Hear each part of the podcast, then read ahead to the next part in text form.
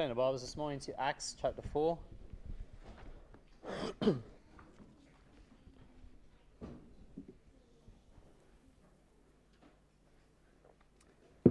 Acts chapter 4, and we'll begin reading from verse 23.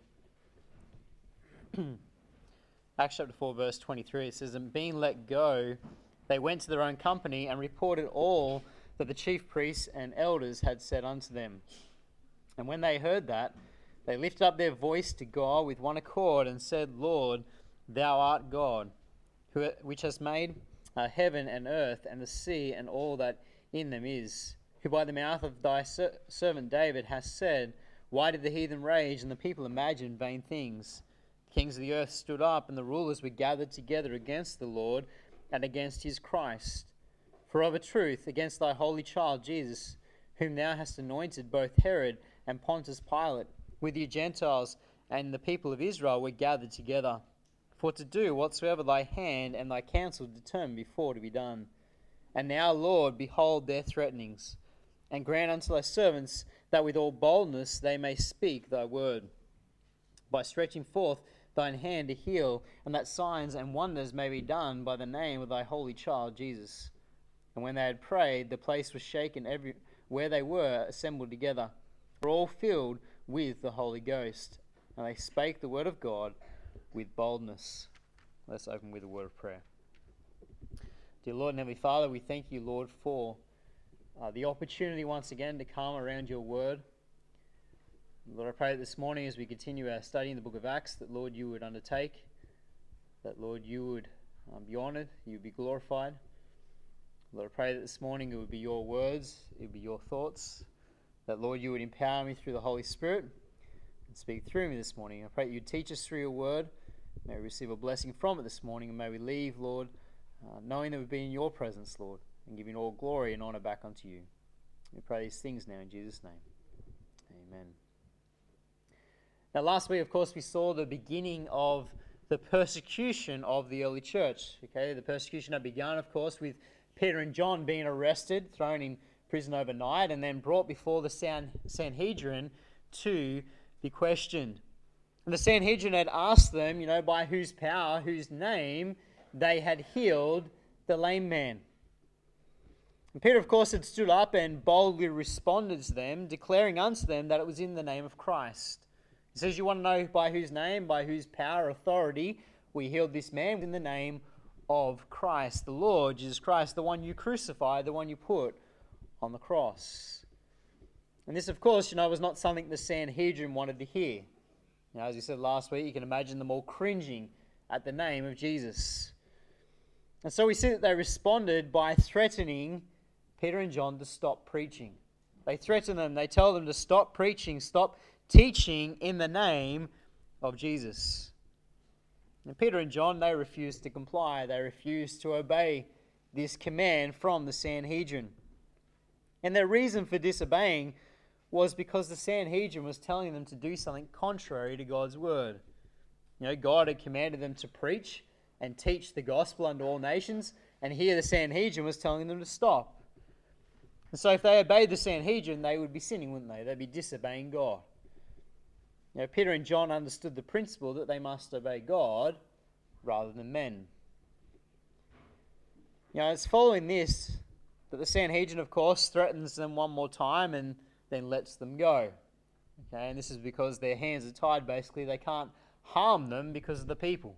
We saw that in verse 21. It says in verse 21 uh, So when they had further threatened them, they let them go, finding nothing how they might punish them because of the people. For all men glorified God for that which was done. Now, so basically, their hands are tied. The people are glorifying God, the people are uh, have recognized what Peter and John have done. They've recognized us in the name of Jesus, and really to harm them now would have been uh, counterproductive. And so they couldn't. They threatened them, they let them go. And once they are free, Peter and John, you know, they immediately return to be with the other believers. They return to be with their brethren, with their fellow apostles. Verse 23 it says, And being let go, they went to their own company and reported all that the chief priests and elders had said unto them. Okay, so they go and meet with the rest of the apostles, the other believers, and they fill them in on all that's taken place. They fill them in on the events, and they fill them in on the threats that they have received from the Sanhedrin. And immediately upon hearing these things, we see their response. You know, the response of this group of brethren here, the, these believers, the response of the early church here is to pray. They go to the Lord in prayer. And the prayer that follows is one of the great examples in the Word of God of prayer. And so this morning I want us to look at their prayer and see there are six aspects of this prayer um, as we consider this prayer, and also see that you know, those aspects are something we should follow in our own prayer lives today. Notice, firstly, if you would, this morning that their prayer was unified. It was unified. Verse 24, it says, And when they heard that, they lifted up their voice to God with one accord and said, Lord, thou art God, which hast made heaven and earth and the sea and all that in them is. Now, as we begin to look at this prayer, the very first thing we see here is that their prayer was united. It was a united prayer. It says in verse 24, they lifted up their voice to God with one accord. Now, it wasn't disjointed. You didn't have some people praying for one thing and some praying for another and praying against each other. It was a collective prayer, it was of one accord. This was a united prayer meeting of the believers, praying together fervently with one purpose in mind, one goal. They were petitioning the throne of grace. You know, this is not the first time that we've seen the early church praying together with one accord. Just turn back to chapter 1. In chapter 1, verse 14. Read this it says, These all continued with one accord in prayer and supplication with the women and Mary, the mother of Jesus, and with his brethren. It says, These all continued with one accord in prayer. It's a very similar phrase, isn't it? Very similar to what we read in Acts chapter 4. This idea that they were in prayer with one accord. They were unified, they were together in prayer. In Acts chapter 2, verse 42 as well. Acts 2, verse 42, it says, And they continued steadfastly in the apostles' doctrine and fellowship, and in breaking of bread and in prayers. We saw them there, that they would gather together in prayer, and it was essential elements of the early church's worship. We saw that when we looked at Acts chapter 2 and verse 42. We looked at the fact that there was essential elements, things that were part of their worship together. And one of those was prayer. This, this idea of getting together to pray together. You see, this early church, you know, these, these believers here, they understood the value of united prayer. They understood it, the value of praying together with one accord. Because they'd seen the Lord already answer this kind of prayer. You know, in Acts chapter 1, verse 14, they were praying that the Lord would give them leading as to who should replace Judas, okay, as to who should be the 12th apostle. And the Lord led them to choose Matthias. Okay, the Lord answered that prayer, that collective prayer, that prayer they were praying together. In Acts chapter 2, verse 42, they were praying together in unison. They were praying for the Lord's work. They were praying the Lord would continue to work through them. At the end of the chapter, it says that the Lord added to the church daily such as should be saved. The Lord answered their prayer. Souls were saved, souls were added to the church. The Lord gave the increase. The point is, they'd already witnessed the power of united prayer. They'd already witnessed the power of praying together in unison. And so now they once again go to the Lord in prayer in unison, petitioning the Lord once again. They want to see that same power of God. You know, united prayer as a body of believers really is one of the mightiest weapons that God has given to the church. Praying together, petitioning the throne of grace, together with a common cause. Now, in union, unison, sorry, we all are praying for the same purpose. You know, whether that is gathering together to pray on you know, a weeknight at prayer meeting, or whether that is just during the week, all praying with a common purpose.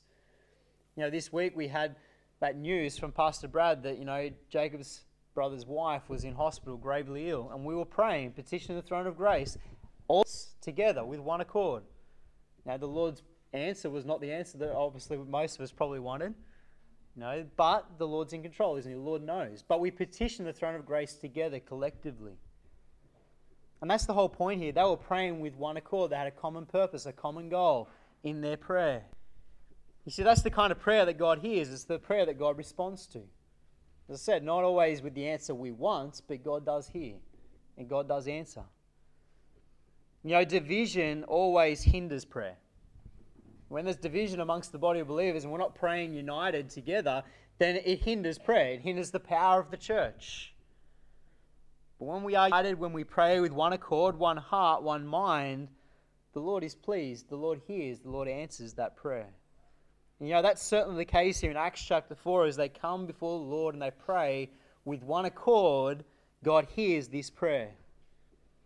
God hears this prayer and He answers this prayer. And secondly, we see not only was it unified, but it was also directed.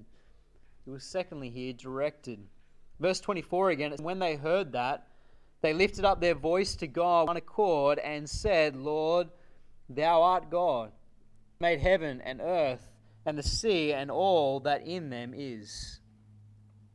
You see, secondly, now, not only did they pray in unison, but they also prayed with direction.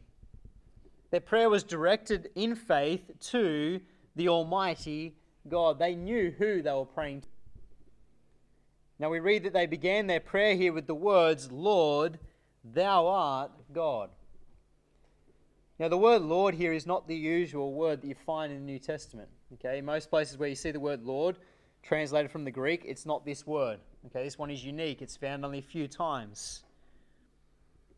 You see, this word in the Greek speaks of a slave owner or a ruler who has absolute power, power that cannot be questioned, absolute power over you, over everything. It's the idea that someone is sovereign. The point is that when they pray here, they are praying, directing their prayer to the absolute sovereign God. You know, Darren this morning spoke about the, the importance of knowing the names of God so we can pray accordingly. That's what these believers do here. They pray acknowledging the fact that God is sovereign. That's what this word Lord is speaking about. It's the fact that He is the all ruling, all powerful, sovereign one. He has absolute authority. See, they understood who their God was, they understood who they were directing their prayer to. And that is why they were able to pray with such confidence. When you understand who you're directing your prayer to, you can pray with confidence, can't you? Because you know that, you know who they are and what they're like.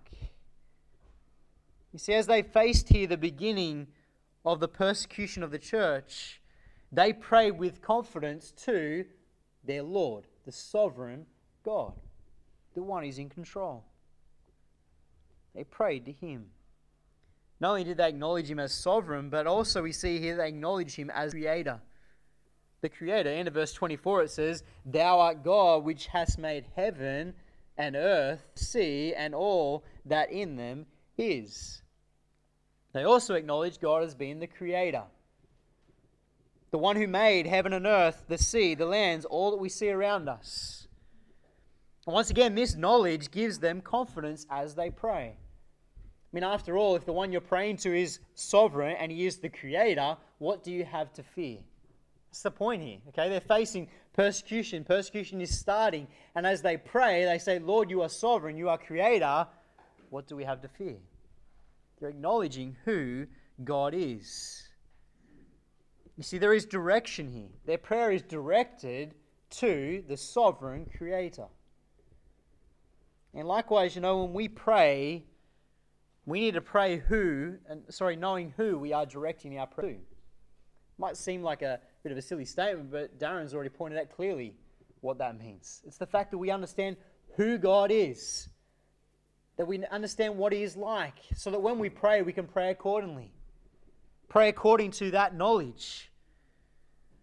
You know, too often we pray not really considering who God is, not really giving a second thought. We do just, we sort of just say, in His name, we sort of just say it, don't we? We don't really consider who he is. We don't really consider his power, his authority.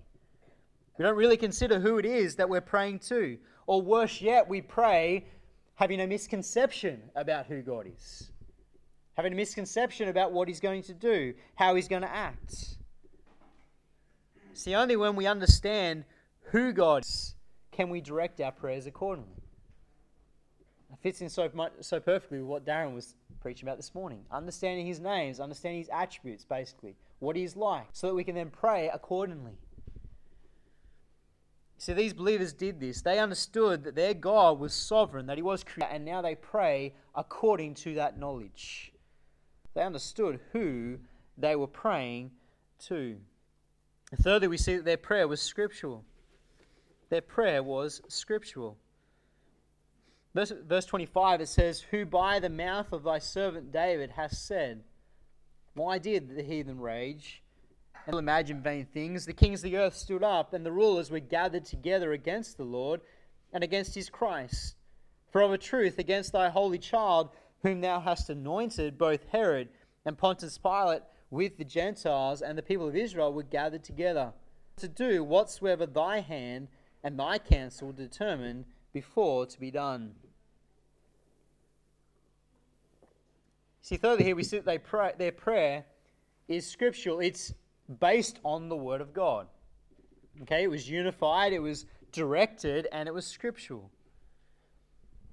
Uh, but their prayer here is based solely on a knowledge of God's Word. And in particular, here it's Psalm 2. They're quoting from Psalm 2 here as they pray unto the Lord. Let's just go to Psalm 2 and read it as it's written there. Psalm chapter 2.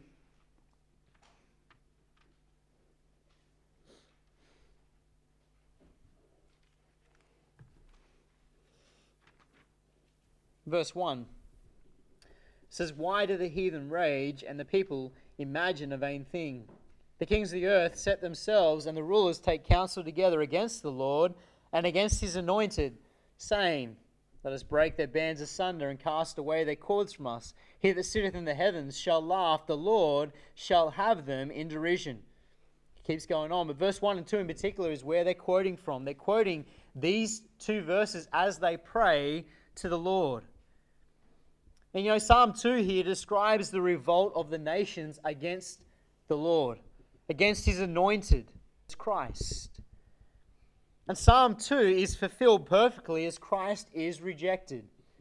And the, these believers acknowledge that. They understand that here. Look in verse 27.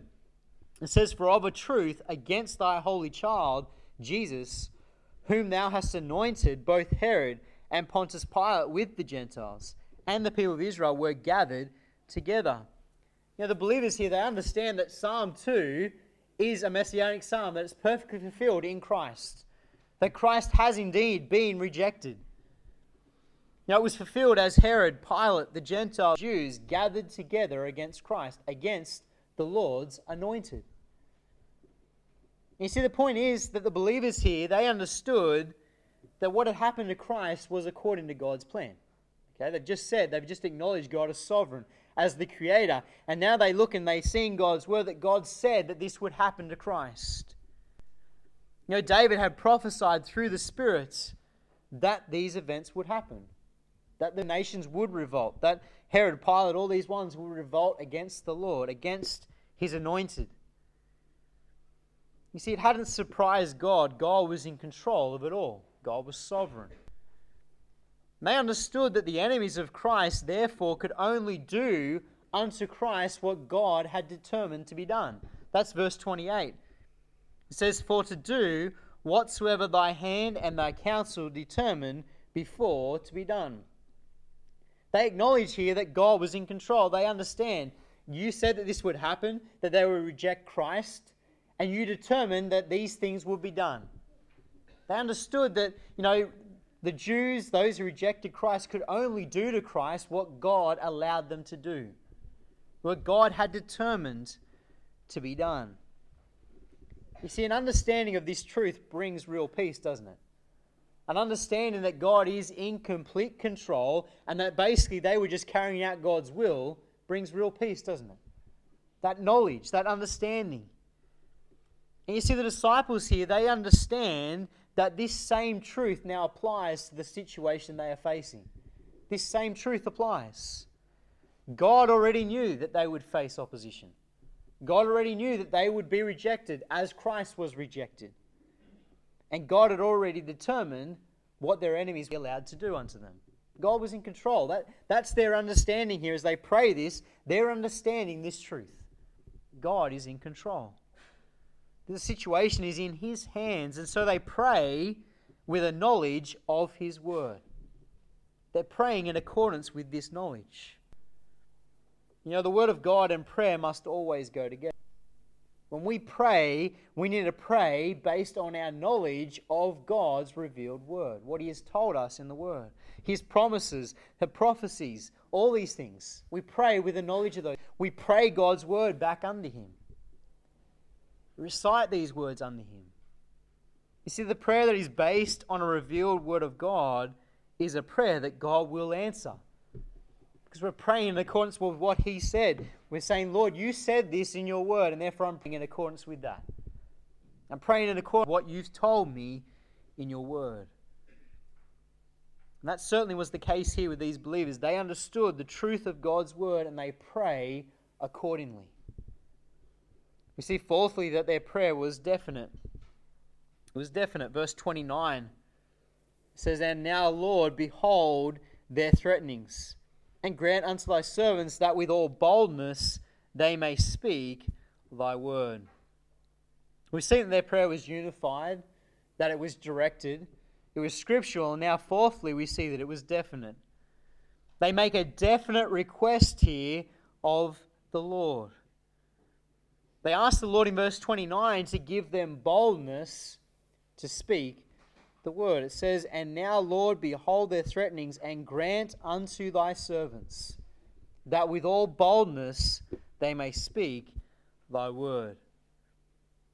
You see, with the knowledge that God is sovereign, the knowledge they got from his word that God is in control of the situation that they are facing, they now pray, Lord, give us boldness. Lord, we understand you are sovereign. We understand, according to your word, that you are in control of this situation. Lord, now give us boldness. Give us boldness as we go forth to continue to preach and teach in the situation we face. Now, it's really interesting here, isn't it? They don't pray for their circumstances to be changed. They don't pray for deliverance. They don't pray for, you know, the Sanhedrin to be removed from office. They rather pray for power to continue to accomplish God's will in the situation they face, knowing that it's God's will, knowing that God is in control. You know, the situation before them was one of persecution. But instead of praying for escape, they pray for enablements. They pray for power to accomplish God's will. You know, this really is a demonstration of their faith, isn't it? It's a demonstration of their faith in the sovereignty of God, their faith in the promises of God in His Word, they're now exercising faith, aren't they? They're saying, okay, Lord, that's what you've said. Now, Lord, give us boldness as we face this to keep working, keep serving you. Phillips, uh, Philip Brooks wrote this. He said, Do not pray for easy lives, pray to be stronger men and women. Do not pray for tasks equal to your powers, pray for powers equal to your tasks. I thought it was a really good quote because it's exactly what the believers do here, isn't it? Instead of praying for, you know, their task to be lessened, they pray for power to accomplish the task that they faced. They pray for power equal to the problem before them. And they make a definite request here of the Lord, a request that is in accordance with what? Their knowledge of who God is and their knowledge of God's word. That's where this request stems from. And, beloved, that's exactly how we ought to pray even today. When we pray, we need to pray with a definite request in mind, but that request needs to be based upon what? Knowledge of God and our knowledge of His Word. Because you see, these are the, the requests that God hears, these are the requests that God answers, because it's in accordance with His will. You know, the requests that we bring before the Lord, you know, they're not to be selfish requests. We're not to come praying for our own personal selfish wants and desires, are we? We're not to pray according to our wants, our thoughts, our desires, but rather we are to pray requests that are according to His will. They are requests that stem from our knowledge of Him and our knowledge of His Word, the promises that He's given to us. And when we do, when we pray that way, we know that God will hear. We know that God will answer. Why? Because it's a prayer that's in accordance with His will. Turn to 1 John chapter 5.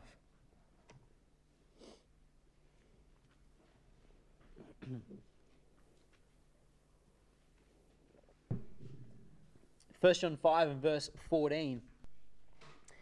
It says, And this is the confidence that we have in him, that if we ask anything according to his will, he heareth us. And if we know that he hear us, whatsoever we ask, we know that we have the petitions that we desired of him. If we ask anything according to his will, he hears us. And we know that he will answer that prayer. See, that's the prayer that God hearkens to, a prayer that's according to his will. And so if we're praying in accordance with who He is and what He has told us, word, then we're praying according to His will. Our prayer is going to be led by the Spirit. Our prayer is going to be as He wants it to be a request based on, his, on who He is and on His word. It's a prayer that God will answer because it is according to His will. Fifthly, now we see that it was a prayer that was Christ honoring. It was Christ honoring. Acts chapter 4, verse 30. It says, By stretching forth thine hand to heal, and that signs and wonders may be done by the name of thy holy child, Jesus. We see now that their prayer was also one that was Christ honoring. In verse 30, they prayed that signs and wonders may be done by the name of Jesus. You see, their desire in all this is that Christ would continue to be lifted up that Christ's name would be magnified, that he would be glorified through it all. Again, we see here that their prayer is not a selfish one, is it? It's not a selfish request. You know, they didn't pray for boldness, they didn't pray for power so that they might be glorified before the people. They didn't pray for boldness and power so that the church might be glorified, you know, so that people might leave them alone. That wasn't their reason for this prayer. Rather, it was so that the name of Jesus might be magnified, so that Christ might be glorified. Now, they want a boldness to go forth and speak in His name. They want a boldness to continue to go forth and perform miracles in His name, so that people might turn and worship Him. Again, this is the attitude that their prayer was prayed with. And this is why they're was answered, because they prayed for His glory. You know, already Peter and John had seen this happen through their ministry. You know, they the name of Jesus was magnified as they healed the lame, lame man. They were very careful, weren't they? Point the people to Jesus, to magnify the Lord. And as the believers pray here, that is still their focus. Their focus is the name of Jesus. The prayer is for continued boldness so that he might continue to be glorified. The same is true even today. When we pray, we are to pray for His glory. We are to pray for His glory, His honor, that His name might be magnified. You know, this is to be the focus of every prayer request we bring before Him. You know, our focus should not be our wants, it shouldn't be our desires, should it? It should be His glory. That He is magnified. You know, in John 14, verse 14, we're told that if we ask anything in his name, that he will answer. Let's just turn there, John chapter 14.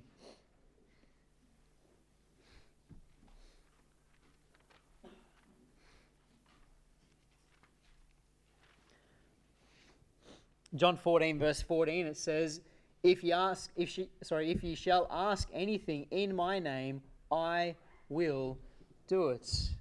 Now in his name implies that it's according to his will and it's for his glory. God will, God will hear that prayer. Christ will answer. You know, Matthew chapter 6, the Lord's Prayer. Turn over there, Matthew 6.